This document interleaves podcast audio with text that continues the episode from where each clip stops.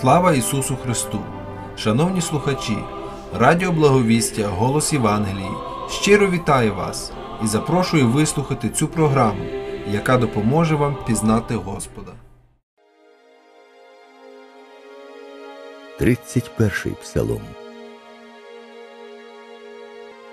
Блаженні, кому прощено беззаконня і чиї гріхи покрито.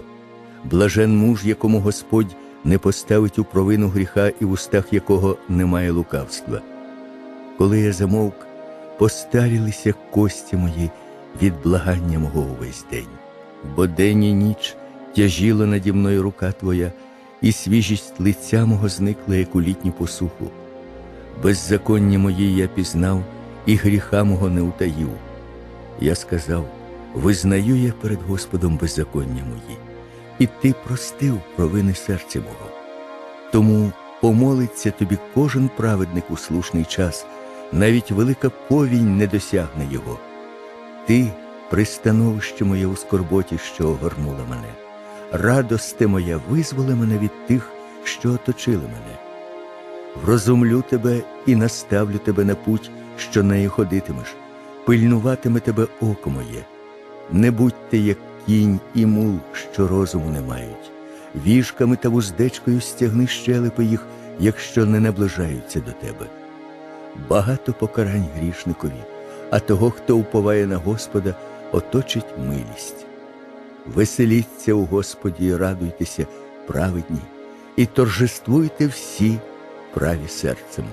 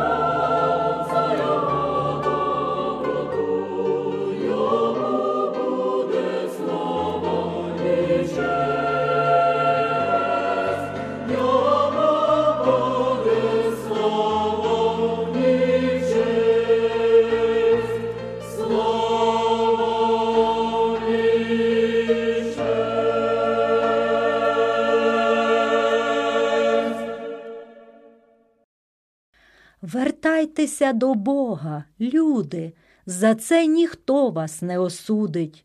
Вам треба правди? Правда буде, у Слові Божому вона.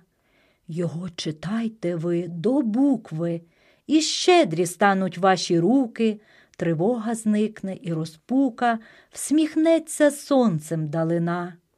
Ви ще зумієте порвати гріхів своїх мічсні канати, зректись вчорашніх ще догматів і помолитися йому. Вертайтеся, бо ще не пізно, несіть спокуту свою слізно, крізь час нестриманий і грізний, що насуває нам пітьму. Вертайтеся, спасіння ради, хай серце сумніви розгладить. Господь для всіх дарує радість, хто прагне зустрічі із ним. Не лишить вас на призволяще, вам допоможе в дні найважчі, і душі визволить пропащі з міцних обіймів сатани. Вертайтеся, брати і сестри, хвалу Творцю воздайте чесно, і світ, вмираючий, воскресне, як від цілющої води. З вас мусить кожен пам'ятати, хто на Голгофу йшов мирати, за нас неправедно розп'ятий, хто Бог одвічний і один.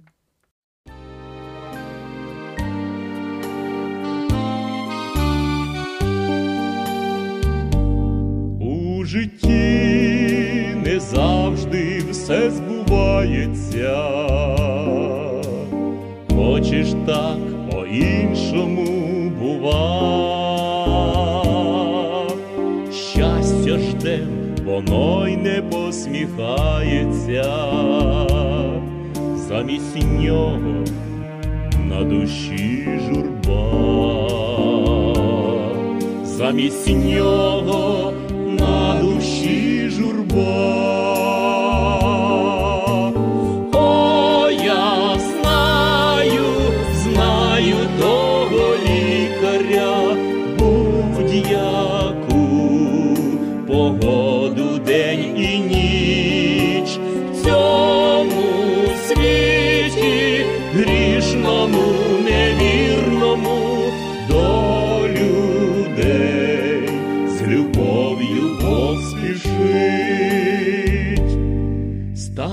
Серцю невимовно боляче,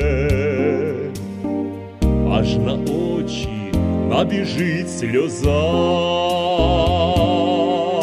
звідкіля чекати мені помочі, хто б сказав цілющі ті слова,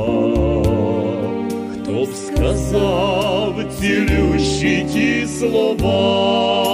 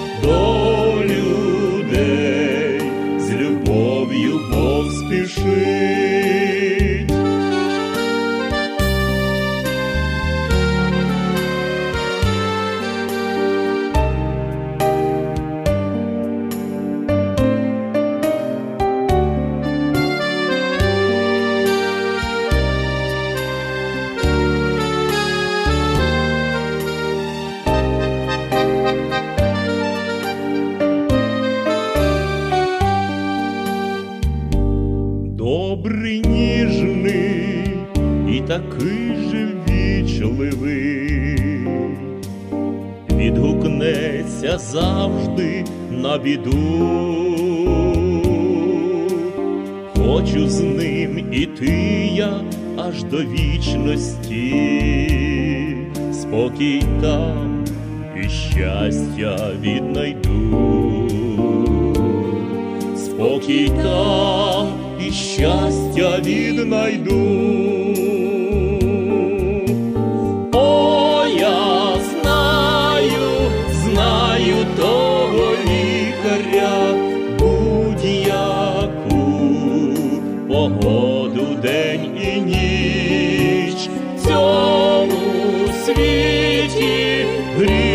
невірному, невірному до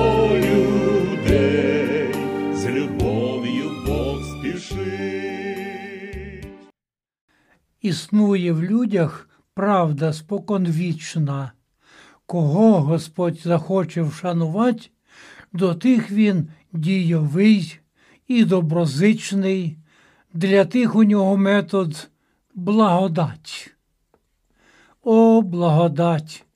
Усе цвіте і пахне, добробут, сила рук, як на показ, ніхто не загубився, ніщо не чахне. Це, нам здається, благодатний час. Ні, благодать не завжди у світлім тоні. Буває часто хмарність і пітьма, життя як небо, у густій заслоні, а дні погожі, майже їх нема. Бог планував не тут людині жити, у Божім плані небеса для нас. Він хоче з цього нас переселити у неземний, блаженний, вічний час. Але туди прийдемо всі готові. Нас тут готує Божа благодать, дає уроки радості і горя, і наглядає, як вони стоять. Буває, втішить нас благословінням, від чого легко серцю і душі. Буває, вкине в хвилю невезіння, від чого тяжко вдень і вночі. Нам треба мати правильне поняття, залежні всі ми в будь-якій порі. Святий Господь керує благодаттю, яку нам видно в горю і в добрі. Здається, ми ці всі секрети знаємо. Законом цих секретів живемо. І перед троном Господній поспішаємо і всі життєві болі несемо. Хіба ми сміємо підійти до Бога та похвалитись тим, що не своє? Може, отим, що маємо святого? Так то ж не наше, Бог те все дає. Тож Бог подав нам благодатне слово, воно живе, діяльне, непросте. Тож Боже Слово творить в нас обнови, міняє все гріховне на святе. Нам щедрий Бог рукою благодать зробив аж так, що сина в світ послав, щоб ми щасливі стали і багаті. За це Христос життя своє віддав. О, благодать! Яскравих різновидів не осягнемо обсягом ума, бо це подоба неба краєвидів. Дивись, дивись, а краю там нема. По здібностях своїх ми різні люди. Тож і дарунки благодаті так даються нам. Хай те на користь буде тобі, мастак, також тобі, простак.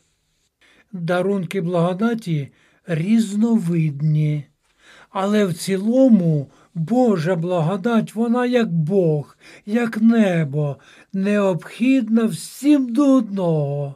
Варто скористати.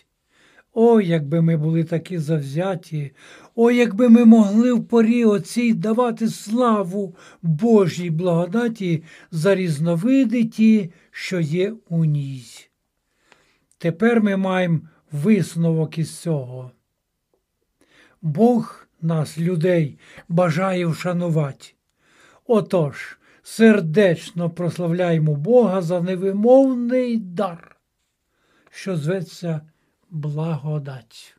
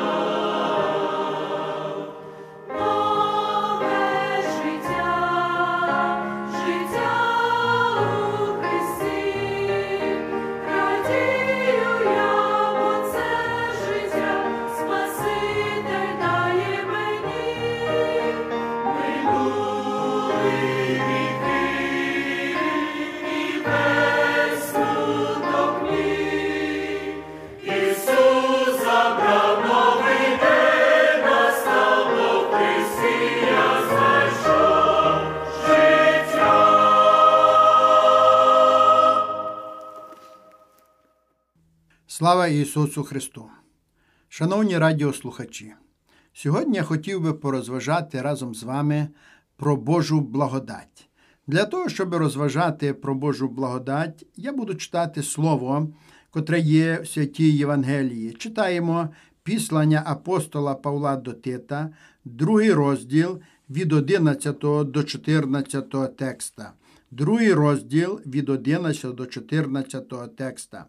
Бо з'явилася Божа благодать, що спасає всіх людей і навчає нас, щоб ми, відцуравшись безбожності та світських пожадливостей, жили помірковано та праведно і побожно в теперішнім віці, і чекали блаженної надії та злявлення слави великого Бога і Спаса нашого Христа Ісуса, що самого себе дав за нас, щоб нас визволити від усякого беззаконства та очисти собі людей вибраних у добрих ділах запопадливих.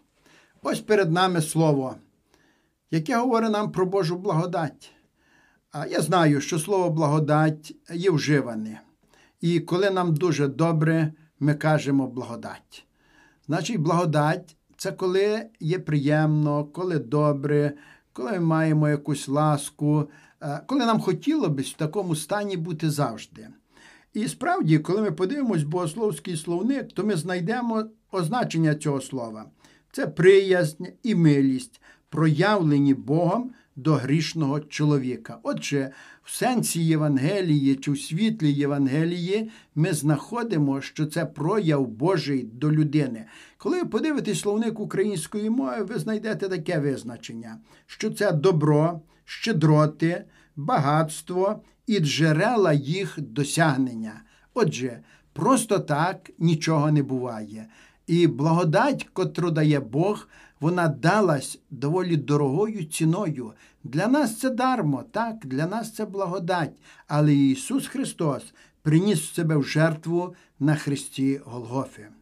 І коли ми дивимося це слово, яке я перечитав, то воно нам говорить про діяльну благодать, не як разовий акт, завдяки якому ми спаслись, але говорить нам про благодать, яка діє спасаючо в нашому житті спродовж всього часу, скільки ми будемо жити на цій землі, аж до зустрічі з Ісусом Христом. І без цієї діючої благодаті, Божої благодаті, спасаючої благодаті, ми б не досягнули Царства Божого.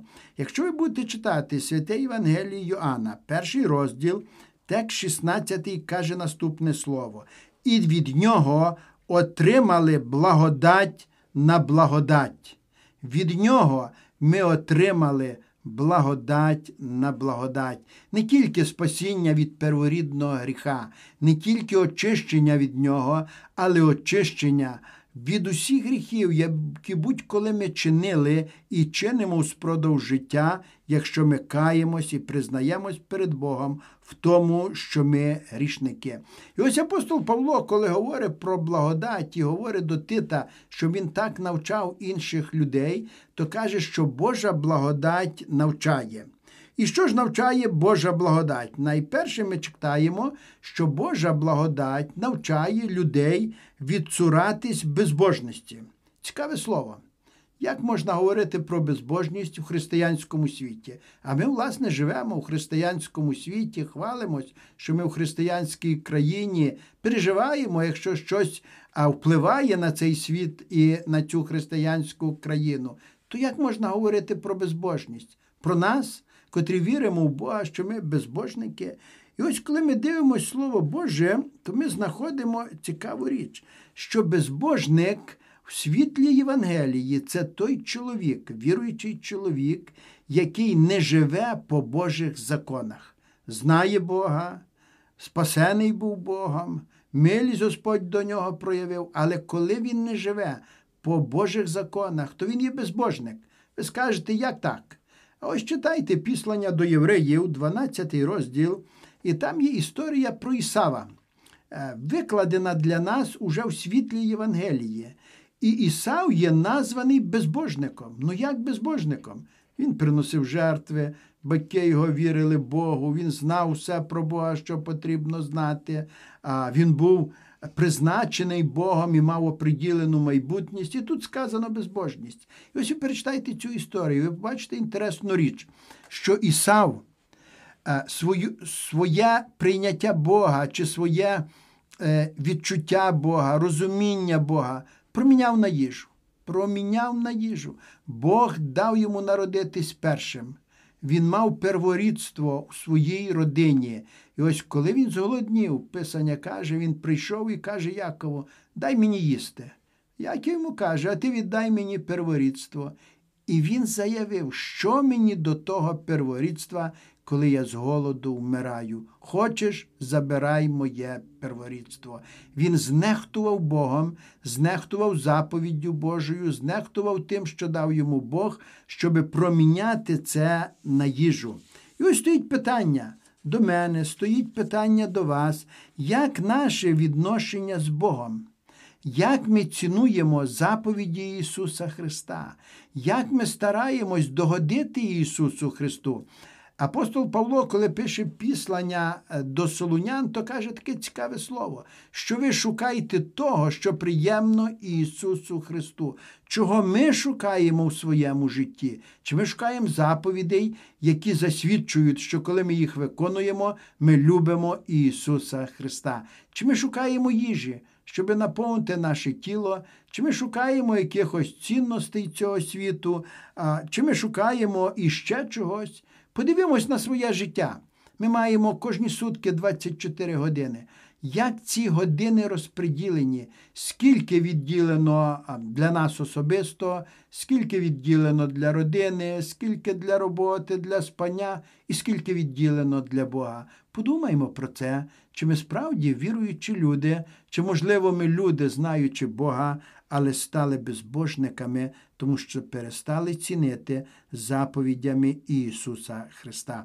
Друге слово, яке ми знаходимо, говорить так: відцурайтесь світських пожадливостей. І цього уче нас Божа благодать, щоб відцуратись світських пожадливостей. Ісус Христос не спас нас для того, щоб ми знову перебували у тих ділах, які ми робили до цього. Апостол Павло каже: ви колись такі були, ви колись це робили, але сьогодні. Ви вже нове творіння, ви новий народ, ви царське священство. То чи можете ви це робити і прагнути того, що ви прагнули колись? І ще римляни розуміли душу людини, і вони казали так, що людині потрібно хліб і розваги. І вони давали людям хліб і розваги. Кожен римлянин мав гроші на хліб і мав гроші на розваги, і вже їм більше нічого не було потрібно. А які ми сьогодні, які люди сьогодні, що потрібно людям? Про що ми піклуємось більше? Чи про Царство Боже, чи про досягнення Господа, як Він нас досягнув, чи про те, щоб здобути побільше для свого тіла, щоб здобути побільше для своїх дітей, можливо, для внуків? Що ми здобуваємо, що є для нас першочерговим у нашому житті? І тоді ми можемо побачити. Чи справді ми навчаємось в благодаті Божій, відцурались від світських пожадливостей і йдемо дорогою, яка провадить нас у Царство Боже. Цього уче нас благодать.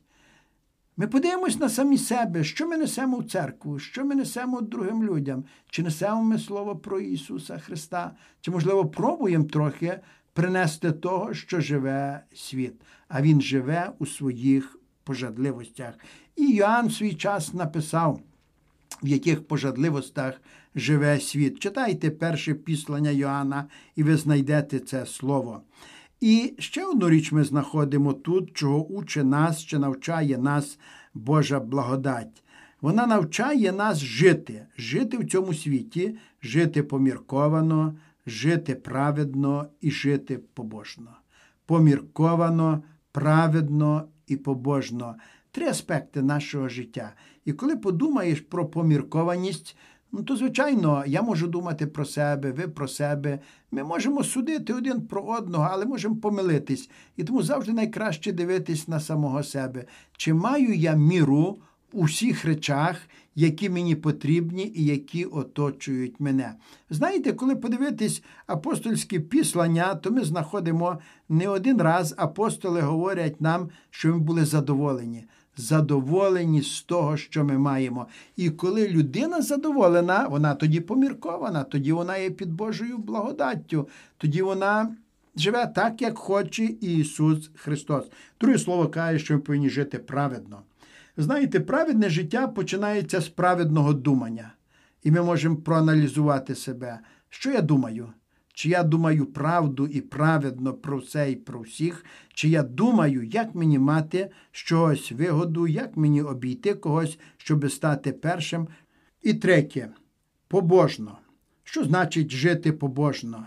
Це мати повагу до Бога, служити Господу з задоволенням, добровільно шукаючи, як зробити приємність для Ісуса Христа, бути наповненим трепетливою повагою до Ісуса Христа як свого Спасителя, шукати, що є приємно для Господа. Апостол Павло це говорив, і він закінчив це слово, кажучи, що ми повинні жити побожно в сучасному віці. Кожний вік має свої стандарти побожності, але які би стандарти не були, вони завжди є е, заключені в нашому відношенні до Господа. І посліднє, що ми знаходимо тут, це очікувати другого приходу Ісуса Христа. І ось Божа благодать навчає нас оцього стану очікування, щоб коли прийде Ісус Христос, ми з готовністю зустріли Його як свого Спасителя.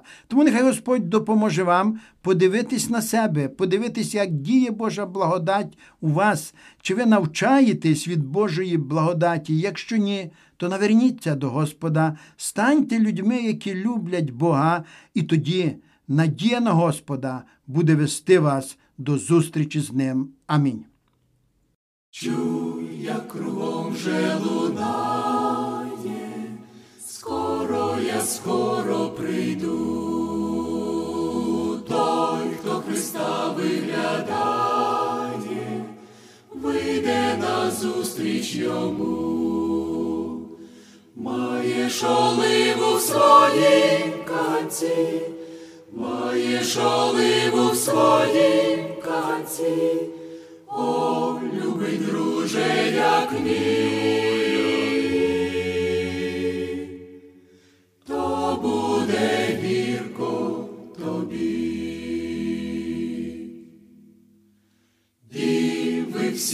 десять заснули, так гарно спали в тиші,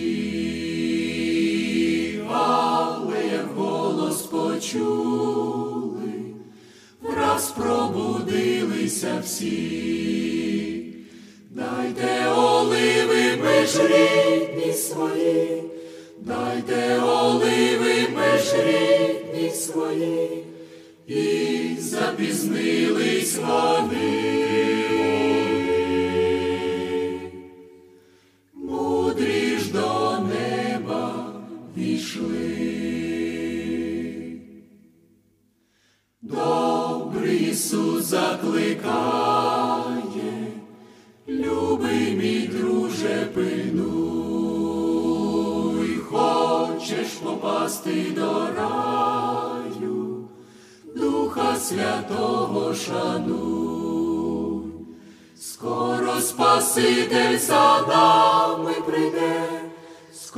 Спаситель за нами прийде спокій і радість знайде.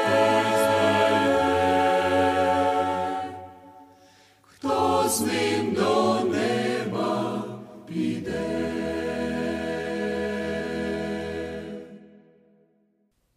У слові Христа застереження різні. Важливі вони і для нас. Ми дуже байдужі, а час уже пізній. Ми свідки звабливих прикрас. Прикраси ті тягнуть все далі від Бога, засліплюють очі марним. Але усе те не до щастя дорога, бідніє, хто тішиться тим. Подібне було. Ноя люд не послухав, жили при багатих столах, виходили заміж, женились, та вуха слів правди не чули. То жах. А інша доба доба планів лукавих, Збудуємо місто собі, збудуємо башту, це зробить нам славу. Покажем, ми люди чи ні. Прийшла доба лота, харчів та напоїв так само без міри було, і бізнес досягнень зухвалих накоїв, а ще й будівництво зросло. Прогрес дав ідею. Навіщо женитись? Без цього ми вільні були. Пора нам уже від женячки звільнитись, до спільної думки прийшли. По всяких причинах усі веселились, але не до щастя це йшло. Усе, що священним було, розвалилось, а це до гріхів призвело. Гріхів святість Божа терпіти не може, тому попереджує й нас. Пильнуйте, моліться, чиніть волю Божу. Останній наблизився час. А он на планеті вулканяться маси. Тривожно, бо вибух ось-ось. Це також ознака останнього часу. Її розсекретив Христос. Ще інша ознака євангельське слово, на весь світ набрало ходи. Такої духовної перебудови не знали діди й прадіди. Збувається все в будь-якому знаменні, невір'я, як той вітрюган. А наша сім'я хай живе сьогоденні, як личить сім'ї християн. Розказать я всім бажаю про Ісуса, Він є найвірніший, всемогутній друг, у житті мої дороги направляє, відчуваю дотик його ніжних рук, як Ісус ніхто мене не любить, друга кращого нема, як він, із темряви веде до світла, друже, ти до нього йди. Ісус знайшов мене в гріховній тіні, Він і в розпач наповняє мою грудь, Він з любов'ю взяв мене в свої обійми і поставив на святий і вірний путь. Як Ісус ніхто мене не любить, друга кращого нема, як він, тільки він із темряви веде до світла, друже, ти до нього йди. Він для мене залишив всі обітниці, утішає він і в горю, і в журбі, тільки в небі зможу я все зрозуміти, чому він так полюбив і спас мене. Як Ісус ніхто мене не любить, друга кращого нема, як він, тільки він із темряви світла, друже, ти до нього йди.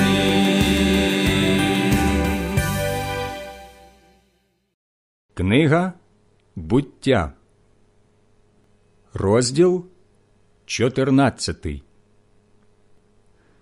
І сталося за часів Амрафела, царя Шинеару, Аріоха, царя Еласару, Кедорлаамера, царя Еламу, і Тідала, царя Гоїму, що вони вчинили війну з Берою, царем Содому, Гіршею, царем Гомори, з Шинеавом, царем Адми, і з Шемевером, царем Цевоїму, та з царем Бели, септо Цоару.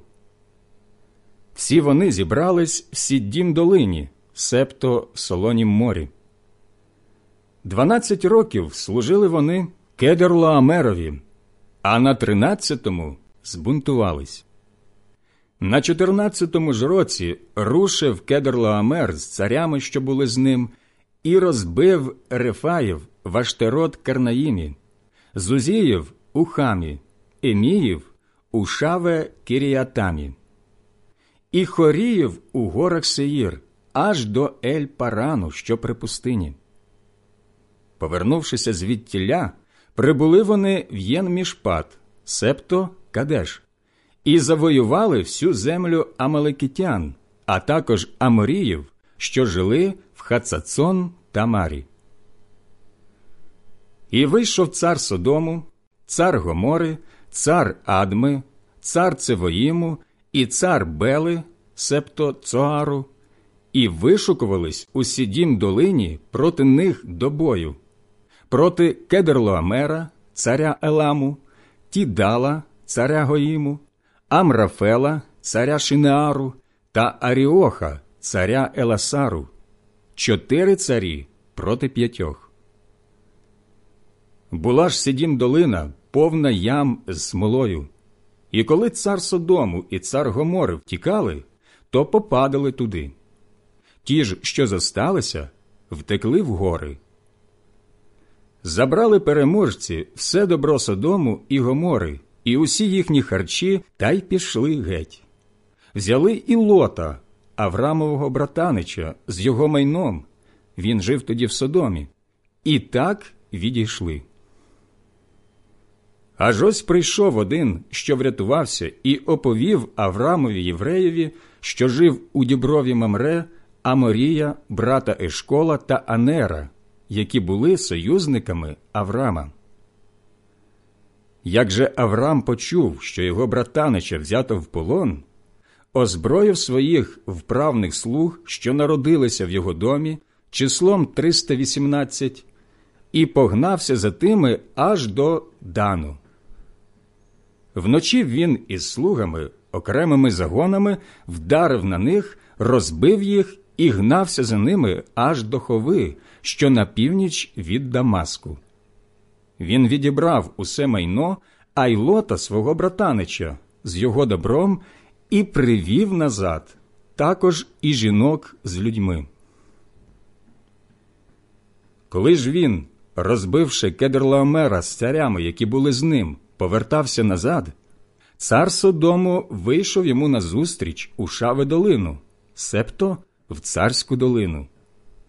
А Мелхисідек, цар Салему, виніс хліб і вино. Він був священник Бога Всевишнього, поблагословив його і мовив Хай благословен буде Авраам, Богом Всевишнім, що сотворив небо і землю. Благословен хай буде Бог Всевишній, що видав ворогів твоїх тобі в руки. І дав йому Авраам десяту частину з усього. А цар Содому сказав до Авраама Дай мені людей, майно ж візьми собі. Авраам же відповів цареві Содому Здіймаю мою руку до Господа Бога Всевишнього, який створив небо і землю, що я ні нитки, ні ремінця від постолів, нічого не візьму з того, що тобі належить, щоб ти не сказав Я збагатив Авраама. Для себе я не хочу нічого, хіба те, що з'їли слуги, та крім частки, належної мужам, які прийшли за мною. Анер, Ешкол і Мамре. Вони нехай візьмуть свою пайку.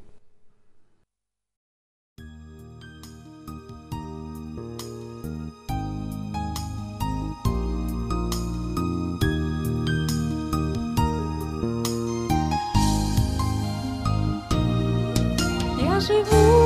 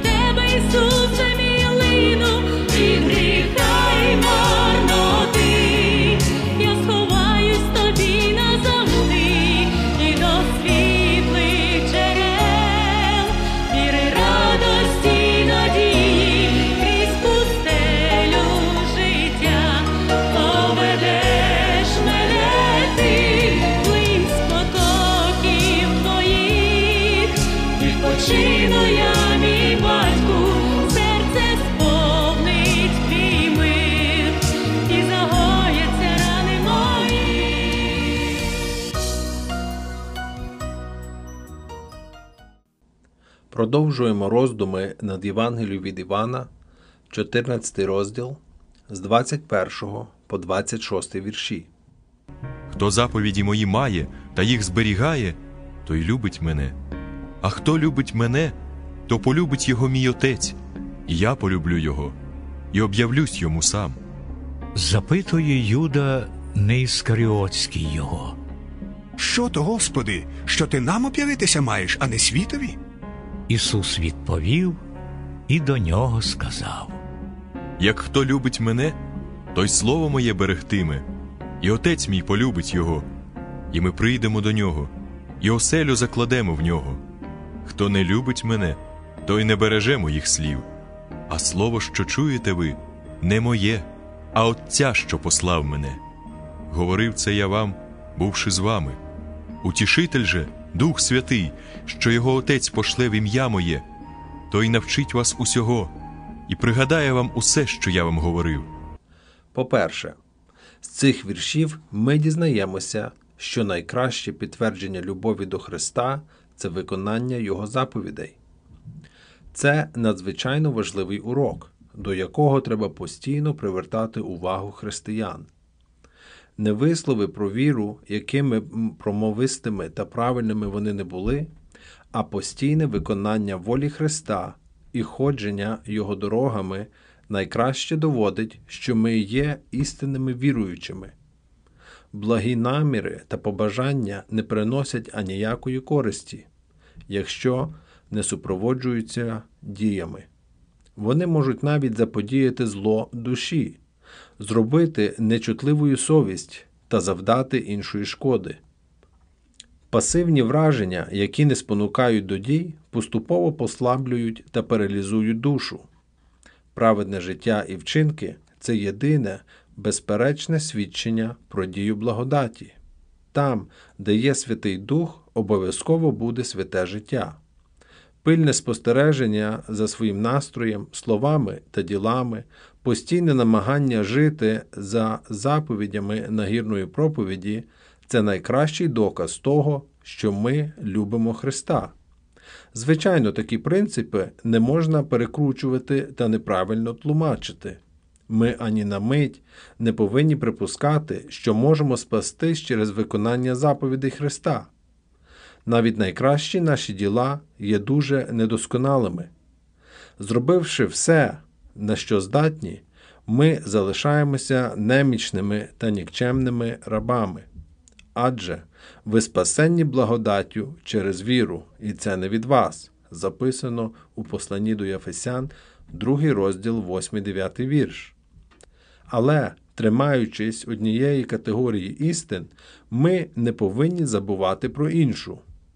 Віра в кров Христа завжди має супроводжуватися сповненою любові покорою Його волі. Учень не повинен роз'єднувати того, що поєднав його вчитель. Ми стверджуємо, що любимо Христа, тоді проявімо цю любов у своєму житті. Апостол, який сказав: Ти знаєш, що люблю тебе, отримав доручення паси ягнята мої. Це означає не будь бездіяльним, принось користь, бери приклад з мене. По-друге, з цих віршів ми дізнаємося, що для тих, хто любить Христа і доводить це, виконуючи Його Слово, передбачаються особливі привілеї. Здається, саме в цьому полягає головний сенс слів нашого Господа. Мій Отець любитиме Його, і ми прийдемо до нього і зробимо оселю в ньому. Ці слова, без сумніву, мають дуже глибоке значення, яке ми не здатні цілком усвідомити. Воно відкривається лише тим, хто сприймає цю обіцянку і впевнюється у її істинності на власному досвіді. Але ми не можемо не визнати, що велика святість приносить велику втіху, і що справжнє задоволення від своєї віри отримує лише той, хто, подібно до Еноха та Авраама, перебуває у близьких стосунках з Богом. На землі можна отримати набагато більше небесного, ніж уявляє більшість християн. Господь сила тих, які його бояться, а його завіт, щоби дати їм знання. Псалом 24,14. Якщо хто почує мій голос і відчинить двері, то я війду до нього і буду вечеряти з ним, і він зі мною. Книга об'явлення, 3 розділ, 20 вірш. Можна бути впевненими, що такі обіцянки дещо означають, і їх записано недаремно. Люди часто цікавляться, чому багатьом християнам віра приносить так мало щастя. Чому так трапляється, що деякі з них бідні на радість і мир у вірі, і йдуть в небеса з плечем і зітханнями? Відповідь на ці запитання є сумною, але її треба дати. Мало хто з віруючих звертає належну увагу на практичні настанови Христа. Дуже часто його заповіді виконуються занадто вільно і легковажно. Християни схильні забувати, що, хоча через добрі діла і не можна виправдатись, ними не слід нехтувати. Хай ці істини глибоко западуть у наші серця. Якщо ми мріємо про велике щастя, нам потрібно піклуватися про велику святість. Нарешті, з цих віршів ми дізнаємося, що частина роботи Святого Духа полягає у тому, щоб учити і нагадувати. Написано: А утішитель вас навчить усього і пригадає вам усе. Дехто вважає, що ця обіцянка стосується лише одинадцятьох апостолів, але таке тлумачення Писання є обмеженим і незадовільним. Очевидно, що тут йдеться не тільки про День П'ятидесятниці або дні написання богонатхненних книг святого Божого Слова, але й про набагато пізніші часи. Зважаючи на тон останнього звернення нашого Господа, було б мудріше, безпечніше та послідовніше вважати, що цю обіцянку дано всім віруючим усіх століть. Наш Господь, знаючи про необізнаність та забудькуватість людської природи в духовних речах, милостиво проголошує, що коли Він залишить цей світ, його люди будуть мати того, хто навчить їх і нагадає їм все необхідне. Чи усвідомлюємо ми свою духовну необізнаність? Чи розуміємо ми, що навіть в найкращому випадку знаємо і бачимо лише частково? Чи бажаємо ми краще розуміти доктрини Євангелії? Молімося щоденно про те, щоб Дух навчив нас. Його служіння в тому і полягає, щоб просвіщати душу, відкривати очі розуміння і вести нас до повної істини. Тільки Він може просвічувати пітьму і виправляти криві стежки. Чи не вважаємо ми, що в нас погана пам'ять на духовні речі? Чи не скаржимося ми, що читаючи і слухаючи, втрачаємо, здається, стільки ж, скільки отримали? Тож будемо щоденно молитися про допомогу Святого Духа. Він може нагадати нам все необхідне і допоможе пам'ятати старе і нове. Святий Дух може зберегти в нашій пам'яті всі істини, нагадати всі наші обов'язки і приготувати нас до всякого доброго слова і діла. Амінь.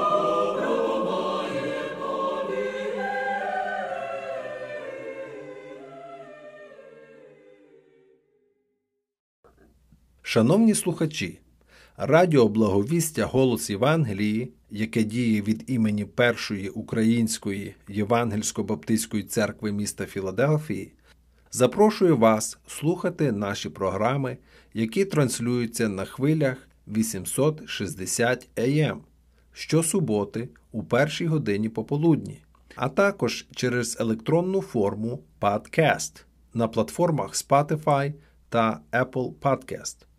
Ви можете їх знайти під назвою First Ukrainian Evangelical Baptist Church 1 ST UEBC. Запрошуємо вас на наші зібрання кожної неділі з 11 години ранку та 6 години вечора за адресою 9610 North East Avenue, Філадельфія, Пенсильванія, зип-код 19115. Також можете слідкувати за нами на сторінках Facebook та YouTube First Ukrainian Evangelical Baptist Church of Philadelphia First UEBC. Благодать Господа нашого Ісуса нехай буде з вами.